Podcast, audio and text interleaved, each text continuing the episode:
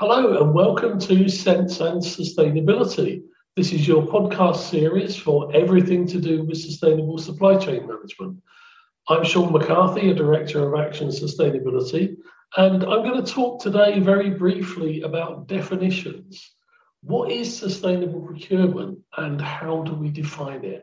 I'd like to start by saying I hope this is the first and last podcast you ever listen to about defining sustainable procurement because quite frankly, it's a bit boring and it's a waste of time. For the last 15, 20 years, I've sat in endless meetings intellectually debating how we define this thing. And all the time we're doing that, we're not actually doing it. We're sitting around and thinking about it. So let me talk to you a little bit about the history of definitions of sustainable procurement. I'm going to talk a little bit about terminology and then hopefully we're done, and hopefully you'll never have to think about this again. I was involved in the UK government Sustainable Procurement Task Force back in 2005. I think this was the first organisation of its kind where government wanted to get some advice from industry about how they can leverage more sustainability through their procurement activities. And it, was a great group of people. It was chaired by Sir Neville Simms, who led the organisation and led the effort really well. And they came up with a, uh, a report in 2006 called Procuring the Future. But they set off a subgroup to go away and try and come up with a definition for sustainable procurement. And this is what they came up with. This is not a joke, this is real, it's still in the report, you can still find it. Sustainable procurement is a process whereby organizations meet their needs for goods, services, works, and utilities in a way that achieves value for money on a whole life basis in terms of generating benefits not only to the organization, but also to society and the economy, whilst minimizing damage to the environment. That trips off the tongue, doesn't it? That inspires you. That's easy to remember.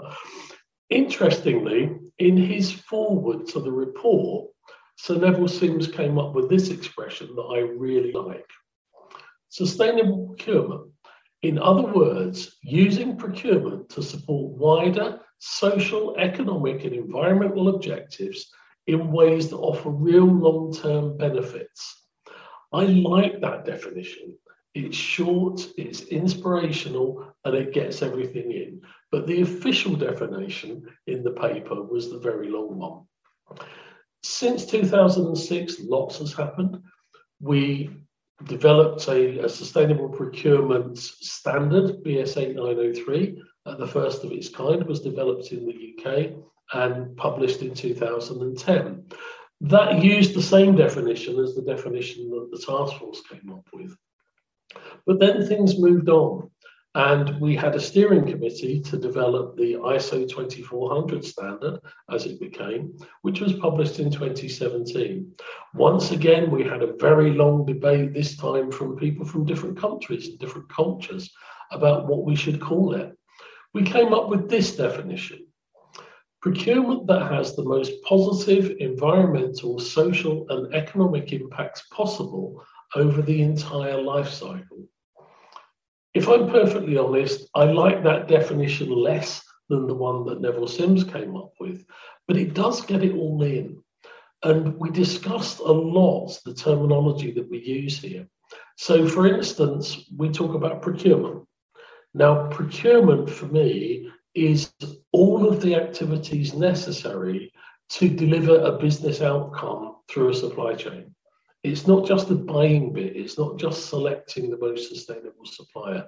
It's everything from definition of need through to actual fulfillment of a contract or delivery of goods. Very important that we, we understand that, and also disposal of goods. The standard also talks about over the entire life cycle. The life of a product or a service is very important, not just thinking about the initial purchase. And using environmental, social, economic impacts is very important. But we use the term positive, not the term negative. I think we're moving away now from talking about minimizing damage to the environment or reducing risk of things like unethical practices.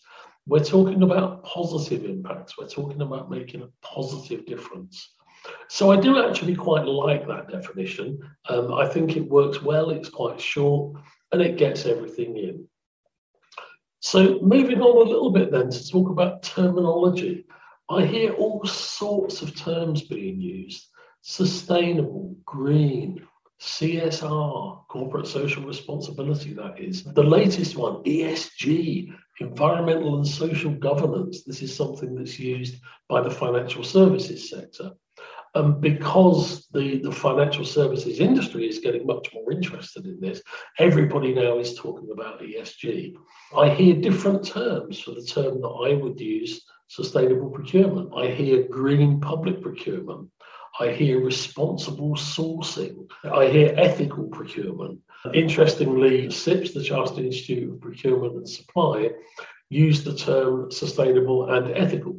They obviously couldn't make up their mind which term to use, so they used both. Do you know what? It really doesn't matter. It doesn't matter what you call it. I work with clients all over the world, and you know, I would recommend because the standard says sustainable procurement, that's the term you should use.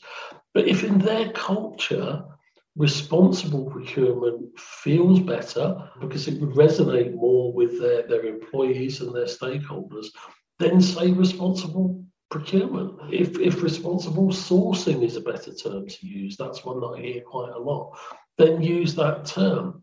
But don't be confused. Don't think these are different things. They're not. So don't worry too much about what you call it. Let's just get on with it that wraps it up for me on this podcast um, series. Thank you very much for listening to me. Sense and Sustainability, your podcast for sustainable supply chain management.